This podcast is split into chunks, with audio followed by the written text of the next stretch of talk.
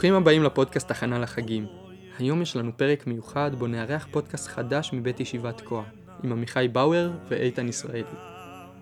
חפשו אותו בקרוב באפליקציית הפודקאסטים האהובה עליכם ובאתר הישיבה עם שאר הפודקאסטים מבית הישיבה, ושאר הפרקים של הכנה לחגים. הכישורים בתיאור הפרק. האזנה נעימה. Oh, you na na, oh, you na na, oh, you na na,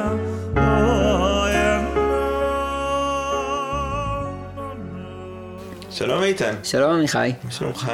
בסדר, מה שלומך? טוב, ברוך השם. אז על מה נדבר היום? אז היום אנחנו נדבר על חנוכה, וחשבתי על זה קצת, וחנוכה הוא באמת חג לא רגיל.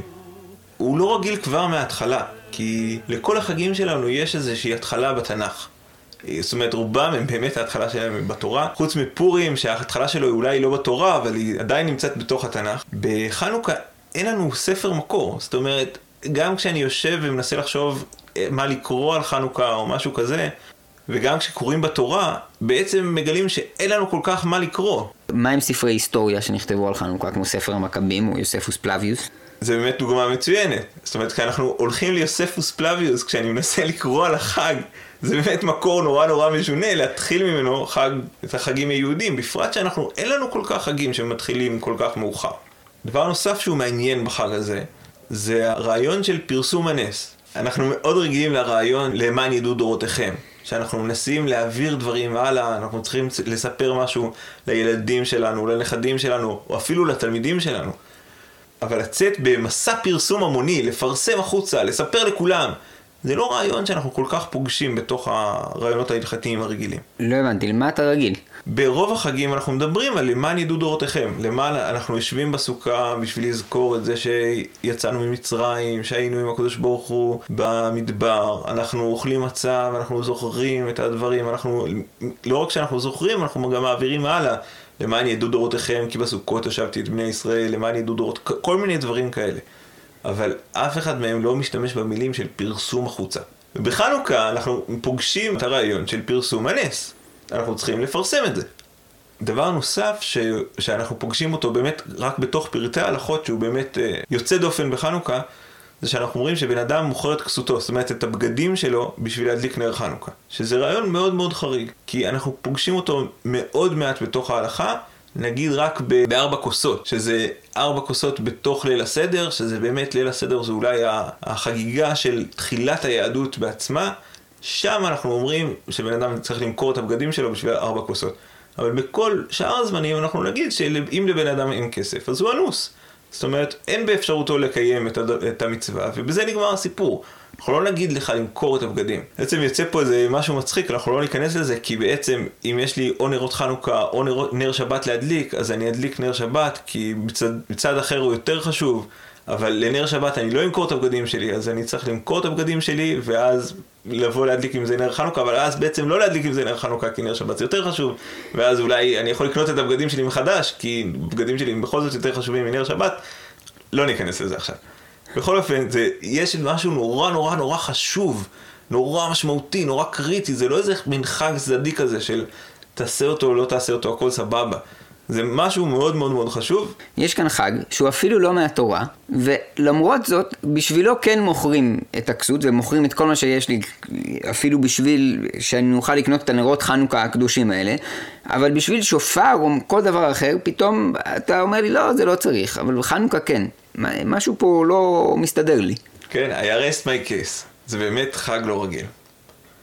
אז המקום הראשון שאנחנו פוגשים את חנוכה, זה במגילת תענית. ומגילת תענית זה סוג של מגילה מאוד מוזרה, כי היא מגילה שהיא מקבצת בתוכה מלא אירועים לא מאוד חשובים. כלומר, יש שם נגיד איזה יום שהתפללנו לגשמים וירדו בו גשמים, או יום שאיזה איזה מצביא שרצה להרוג אותנו אז הוא נהרג בעצמו, וכל מיני ימים כאלה שהם לא, הם, הם ימים חגיגיים בזה שאנחנו אומרים אל תהפכו אותם לימי אבל, לכן הם קוראים לזה מגילת תענית, כלומר זו מגילה של ימים שאסור להתענות בהם. זה מזכיר קצת את ההתוועדויות של החסידים, כן? שהם מתוועדים ב- ביום הולדת של, ה- של הרבי, או מתוועדים אם הרבי יצא למאסר, או כל מיני דברים כאלה, עכשיו זה יד קיסלב, זה מאוד מתאים. ממש כך. כל מיני ימים כזה שלאורך הדורות התווספו כזה, כי קרו בהם אזור... אירועים שהם לא מטורפים. האירועים האלה בשנה שבו הם קרו, הם היו חשובים, אבל לכן הם לא הפכו להיות חג, אלא נהפכו להיות איזה יום כזה, ובמהלך השנים הם uh, התמוססו. מה זאת אומרת התמוססו? התמוססו, כלומר הם כבר, אנחנו כבר לא מתייחסים לימים האלה באיזושהי קדושה, או אנחנו, אנחנו, אין לנו בעיה כבר להתענות בימים האלה, ואנחנו אומרים שבטלה מגילת תענית, ככה אומרת הגמרא. לעומת זאת חנוכה, אנחנו עדיין בפנים. חנוכה, לא רק שהיא לא נשארה בתור ימים שאסור להתענות בהם, אלא חנוכה התעצם והתגדל ויש בו מלא פרטי דינים ומלא מצוות ומלא, ו, ואפילו נותנים חופש מהבית ספר. כלומר, הוא, הוא לא רק שהוא לא ירד, אלא הוא התפתח והגדיל.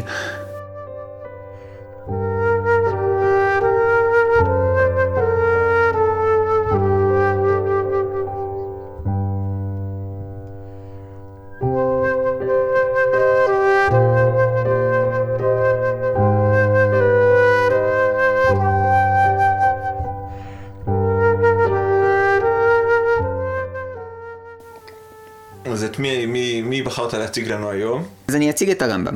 הרמב"ם כבר בהתחלה פותח ומסביר לנו מה הוא חושב שהעניין של החג. והוא אומר שהעניין של החג זה להראות ולגלות את הנס. עכשיו אני רוצה רגע לשים לב לניסוח פה, שהוא מראה לנו המון על מה הרמב"ם חושב. הוא אומר לגלות ולהראות, כלומר הימים האלה, החג הזה, העניין שלו זה לפרסם, זה להראות, זה כמו איזה כאילו מוציאים כרוז, עושים, כלומר זה לא עניין של זה לא חובה אישית, כמו שאנחנו חושבים על דברים אחרים, או איזשהו כאילו בן אדם צריך לזכור, כמו שהוא אומר, או נגיד בפסח הוא אומר חייב האדם להראות את עצמו כאילו יצא ממצרים. פה זה לא, פה בן אדם מר, מגלה לעולם, הוא מראה לעולם את הנס הזה. כלומר כל החג הוא פונה החוצה. עכשיו אני חושב שהעיקרון הזה הוא מתבטא נורא יפה גם בכמה וכמה הלכות שהרמב"ם הוא ממש ייחודי בהן. הלכה אחת שהרמב"ם הוא ייחודי בה, זה לגבי הזמן שבו מותר להדליק. בשיטת הרמב"ם, מותר להדליק רק בין שקיעה עד שתכלה רגל מן השוק, שזה יוצא בערך חצי שעה. רק בזמן הזה מותר להדליק נרות. כי זה מי שהשמש שקעה עד שעוד יש קצת אור ואנשים עוד איכשהו מגיעים הביתה. כי אחר כך פשוט אין אור בחוץ אז אף אחד כבר לא מסתובב בחוץ, נכון? נכון, בדיוק. זה, כלומר, מבחינת הרמב"ם, הזמן היחיד שרלוונטי בכלל להדליק נרות זה רק בזמן שיש אנשים בחוץ. כי כמו שאמרנו, אם כל העניין של המצווה זה רק לגלות ולהראות את הנס, אז אם, אם אנשים כבר לא מסתובבים בחוץ, אז ממילא כבר אין מה להדליק בכלל נרות. אז כלומר כל המצווה, העניין שלה הוא רק שיהיה מישהו בחוץ שיסתכל על הנרות שאני הדלקתי. צד נוסף של הדבר הזה, שבעל הבית הוא היחיד שמדליק נרות. כשהרמב"ם מציג איזה, כמה נרות צריך להדליק, הוא אומר שהכי טוב להדליק נר אחד כנגד, כנגד כל אחד מאנשי הבית לפי מספר ימים. זה אומר שאם יש עשרה אנשים בבית, ואנחנו נמצאים ביום השמיני, אז, אנחנו, אז הוא אומר שהבעל הבית ידליק עכשיו 80 נרות. נכון, וזה גם הדוגמה שהוא בוחר, נכון? העשרה אנשים בבית. כשאתה קורא אותו, אז יש מין תחושה כזו של וואו. אני מסכים, זה ממש נותן תחושה כאילו מדובר פה על איזה פסטיבל. עכשיו... איזה מיצג אור ברחובות ירושלים. כאילו, איזה מין מיזם כזה שכולם צריכים עכשיו לצאת ולהדליק נרות בחלונות וכולם יוצאים ומדליקים ואז כל אחד רואה את השני וכזה מכבים את הנרות, את האורות ורק כולם רואים נרות. ככה אני מדמיין את, העולם לפי הרמב"ם. זה מין פסטיבל אור כזה שכולם רואים את האור של כולם. זה לא, בעצם זה לא כל כך חריג, כי גם היום בבית שלי כל ילד מדליק חנוכיה, וזה באמת, אם אני חושב על זה, אז כשיש הרבה אנשים בבית, באמת יש המון נרות, כי כל אחד מדליק חנוכיה ויש המון נרות. רק תשים לב שאצל הרמב"ם זה לא חובה אישית. כלומר, מה שאתה תיארת זה שכל אחד מדליק את החנוכיה שלו. אצל הרמב"ם זה לא שכל אחד מדליק את החנוכיה שלו. זה שבעל הבית, או מי שנמצא בבית, זה רק בעלת הבית, אז מישהו אחד מדליק את כל הנרות בשביל כולם. כי זה לא מצווה אישית בכלל, זה בכלל לא קשור לבן אדם הפרטי. כל המצווה היא רק לפנות החוצה. כל המצווה, היא, אין מה לחגוג פה באופן אישי. זה כמו יום העצמאות. נכון? יום העצמאות, אף אחד לא חוגג אותו באופן אישי. אתה לא יושב בבית ו- ועושה מנגל כאילו על, ה- על הקירה החשמלית שלך, נכון? או על הקירת גז שלך, אף אחד לא עושה את זה. כי זה בכלל לא, זה בכלל לא חג שחוגגים אותו בתוך הבית. זה חג שאתה יוצא לפארקים, שאתה יוצא לראות זיקוקים בחוץ, שכולם יוצאים החוצה לחגוג אותו. אין מה לחגוג אותו באופן אישי, כי זה פשוט לא חג אישי, זה חג שהוא ציבורי. זה, מבחינה הזאת זה חג מאוד יוצא דופן לפי הרמב"ם, כי חגים אחרים זה, הם חגים פרטיים במובן הזה שאני צריך לעבור איזשהו, אמ, איזשהו חוויה אישית, כלומר אני צריך לעבור, או איזשהו, יש לי איזשהו חובה אישית לעבור, לעשות איזשהו משהו, ופה אה, זה, זה חובה אישית מצד אחד, אבל זה חובה אישית שהיא תלויה בזה שיש ציבור שרואה את מה שאני עושה. איזשהו משחק כאילו בין אני לבין הציבור. קוראים לזה לפרסם, זה משחק בין לי לבין הציבור. בסדר, בסדר, נקרא לזה לפרסם. צד, אה, הצד הדובדבן שבכספת אצל הרמב"ם זה העובדה שמבחינתו כל הסעודות בחנוכה הן סעודות מצווה. והוא אומר שזה ימי הלל ושמחה, כי זה ימים שבהם חוגגים, ואם חוגגים אז זה נהיה ימי שמחה וימי חג. אז בעצם כל חנוכה זה פסטיבל אחד ארוך? כן, כן, ממש ככה.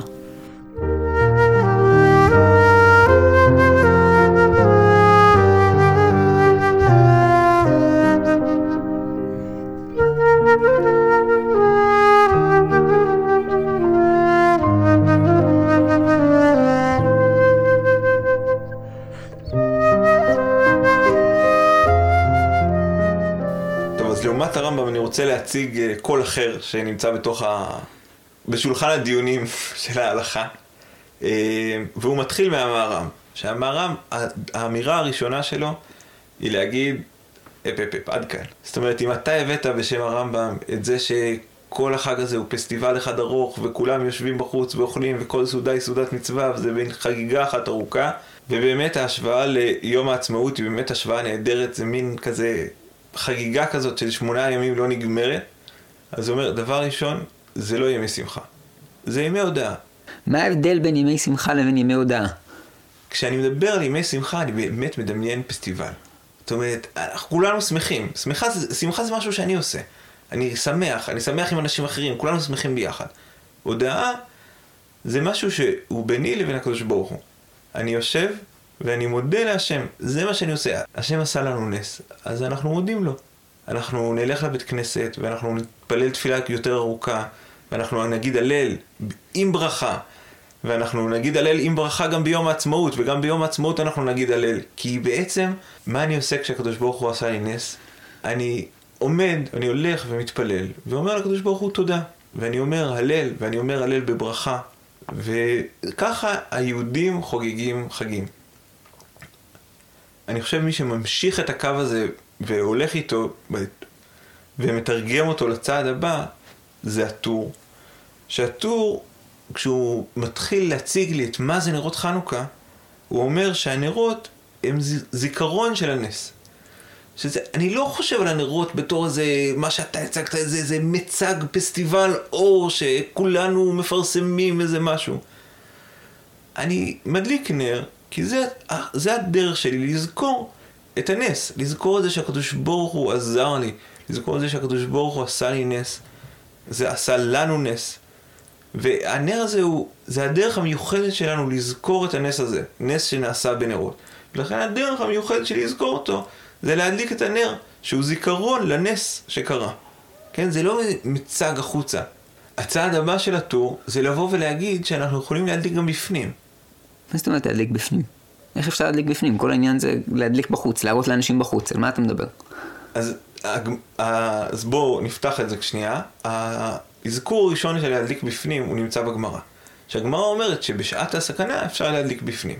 עכשיו, אצל הרמב"ם, זה באמת לא ברור מה זה אומר להדליק בפנים. אולי בשעת הסכנה הוא מבין שאולי אם יש איזה הכרח קיצוני, אז אני אדליק בפנים. לא ברור למה זה טוב בכלל, אולי בכל זאת כדאי לעשות משהו. בגלל שכל העניין שלו זה לפרסם החוצה, אז אם אתה מדליק בפנים, אז זה כאילו חסר כל uh, מטרה. לגמרי. עכשיו, מבחינת הטור, להדליק בפנים זה נראה לו נורא הגיוני. כי אם כל הרעיון שלי הוא זיכרון, אולי עדיף להדליק בחוץ, אבל אם עברנו להדליק בפנים, זה סבבה, זה הגיוני לגמרי. ואם עברנו להדליק בפנים, אז אנחנו נמשיך להדליק בפנים, ואין לי איזה אינטרס מיוחד להדליק בחוץ. פעם הדליקו בחוץ, היום מדליקים בפנים, אבל בעצם בגלל שכל הרעיון שלי הוא לזכור את הנס, להדליק בפנים זה סבבה לגמרי. צעד נוסף של זה, זה שהוא אומר שאם יש לי נר ש... שנמצא אצלי בבית, אני יכול לכבות אותו ולהדליק אותו. עכשיו, יכול להיות שמי שיסתכל על זה מהצד, לא ישים לב בכלל שזה נר חנוכה. אבל מבחינת הטור, זה, זה יכול לעבוד. כי אני יודע שאני הדלקתי את הנר הזה לכבוד חנוכה, וזה מספיק. מבחינתי זה זיכרון. יכול להיות שמישהו אחר לא כל כך ישים לב, וזה עדיין יכול להיות בסדר. תשמע, עמיחי, החג שלך מבאס חבל על הזמן. כלומר, אתה אומר, זה ימים שבכלל לא שמחים בהם. הנר הזה הוא בכלל לא בשביל, כאילו, הוא לא מפרסם שום דבר, לא אכפת לי אם מישהו יראה אותו, לא יראה אותו, לא אכפת לי אם מישהו בכלל ישים לב שבכלל אנחנו חוגגים פה איזה חג. אתה כאילו כמעט מת- מתבייש בחג הזה, אתה כזה שם אותו בצד, מדליק איזה נר זיכרון, כאילו מדובר פה באיזה יורצייט או משהו, וכאילו רק שלא לא לעשות פה יותר מדי רעש בטעות לשכנים. זה החג שלך? זה החג? זה חנוכה? דבר ראשון, אנחנו אשכנזים. זאת אומרת, לשבת בפינה ולשתות כוס מים בחושך, או חצי כוס מים, כי כוס מים זה יותר מדי, זאת הדרך שלנו, כאילו, לחיות את החיים. אלה החיים שלנו. אבל חוץ מזה, באמת המיקוד של, המיקוד הוא מיקוד דתי. זאת אומרת, החיים שלנו הם חיים ביני לבין הקדוש ברוך הוא.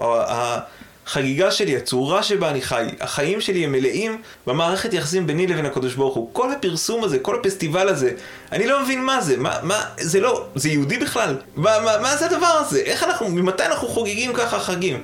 ממתי ככה אנחנו מציינים דברים? ממתי, אלה החיים שלנו. החיים פעם שלנו- אחת, פעם אחת נתנו לנו, פעם אחת לא תיתן. איי איי איי.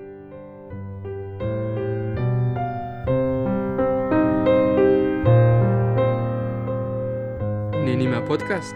רציתי לספר לכם שהפודקאסט חיי עולם, בו אנחנו מקריאים כל שבוע פרק מספרו של הרב עדין שטיינזלץ על פרשת השבוע, זמין להאזנה באפליקציות השונות. את הקישור, כרגיל, תמצאו בתיאור הפרק.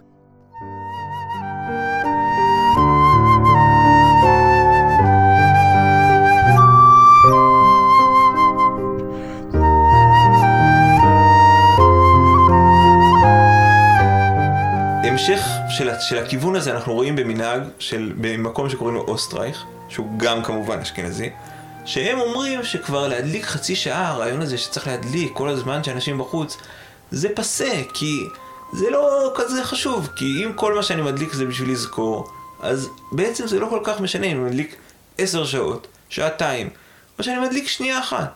כי בעצם כל מה שאני מדליק, זה, הדבר החשוב זה להדליק, זה נר זיכרון, אני מדליק אותו ואני נזכר כשאני מדליק אותו. וזה לא כל כך משנה כמה הזמן דולק. צעד יותר קיצוני נמצא אצל רבי מנחם מרינסבורג, שהוא אומר שההדלקה היא הדלקה אישית. מה, למה הוא מתכוון כשהוא אומר הדלקה אישית? הוא אומר שאם נגיד עברתי את קו התאריך, או אם נגיד מאיזושהי סיבה לא הדלקתי ביום אחד, אני ממשיך להדליק באופן אישי.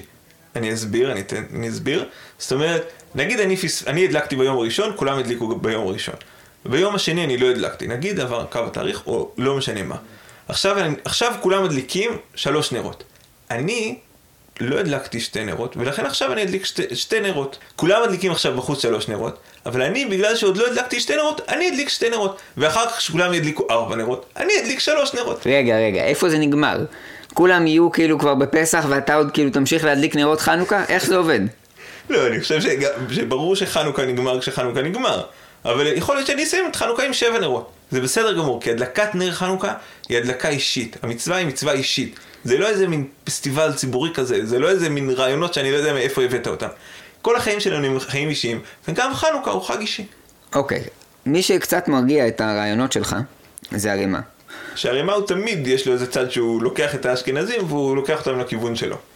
נכון, הוא מנסה לעשות איזה סינתזה בין כמה שיטות ובין כמה רעיונות, ופה הוא מאוד מושפע בוודאי מכל העולמות שאתה דיברת עליהם, מכל התפיסות שאתה דיברת עליהן, שחושבות שבעצם הנר הזה הוא סוג של נר זיכרון או איזושהי חובה הרבה יותר אישית והרבה פחות התמקדות על הפרסום, כי באמת מדליקים בפנים, ובעצם כל המיקוד של המצווה, של המצווה השתנה, אבל הרמ"א הוא עושה איזושהי פעולת שחזור. נביא כמה דוגמאות שבהם הרמ"א בכוונה אומר, למרות שאנחנו לא חייבים לעשות את זה, אנחנו רוצים לעשות את זה. כמו למשל לגבי הזמן. נכון שאנחנו בעצם כבר לא כפופים לזמן הרגיל של משקיעה עד שתי רגל מן השוק, אבל אנחנו עדיין רוצים להצדיק דווקא בזמן הזה.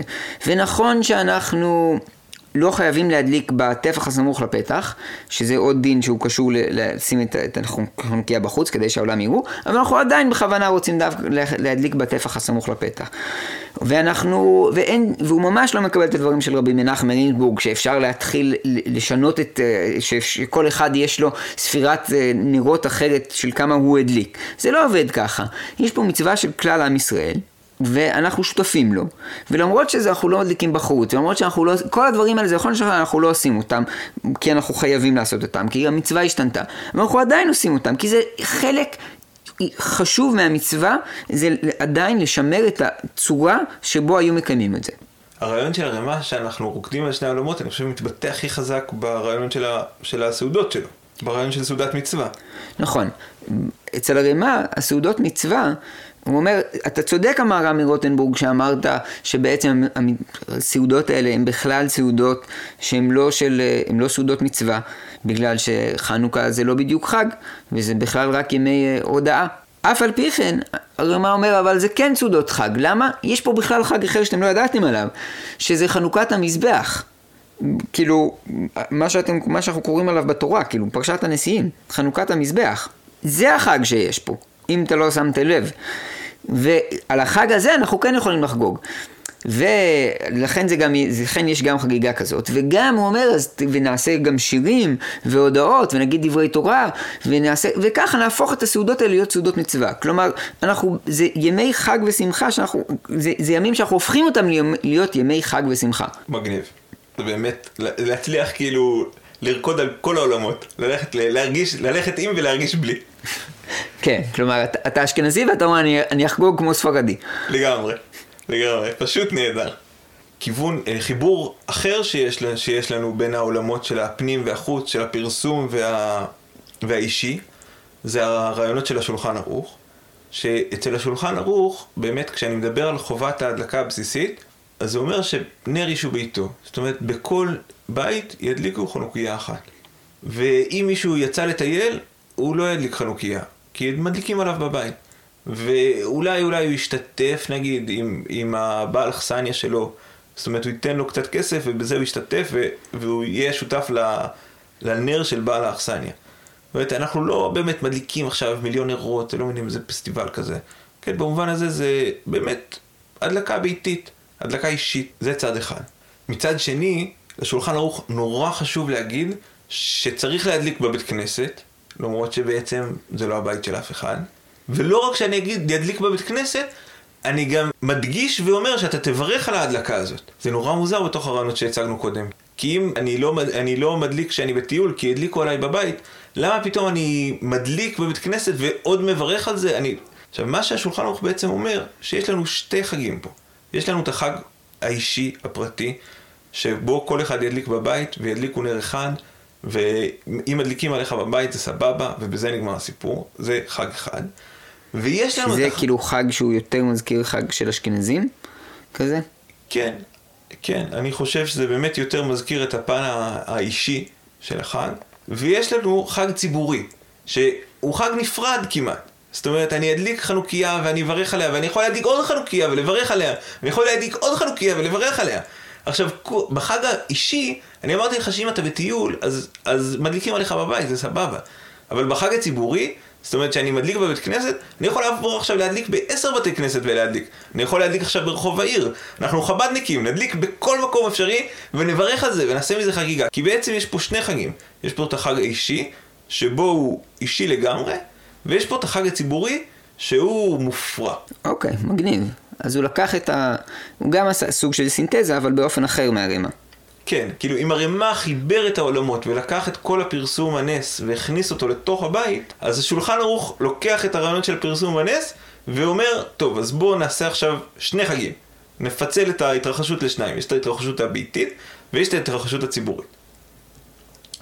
אנחנו ראינו את החידוש שבחנוכה, את זה שמכל האירועים שנמצאים במגילת תענית, שלא נשאר מהם כלום, אז עם ישראל בחר, וברוך השם השאיר לנו את חנוכה, שזה כמובן החג הכי טוב מבין כולם, ומכל השאר לא נשאר זכר, אבל חנוכה זה באמת ככה נשאר לנו חג מיוחד.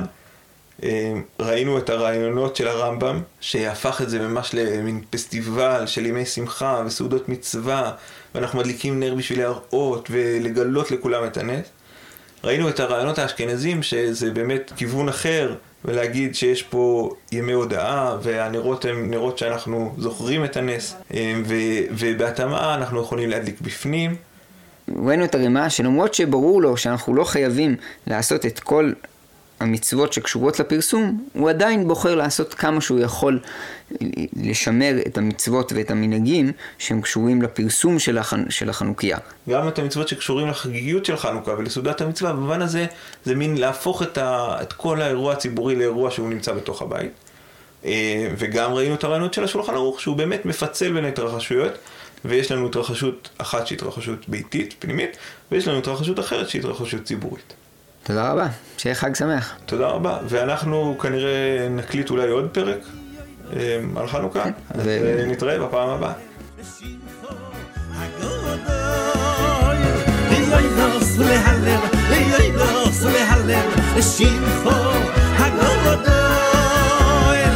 על ניסך ועל נפלא יסך ועל ישוע סבך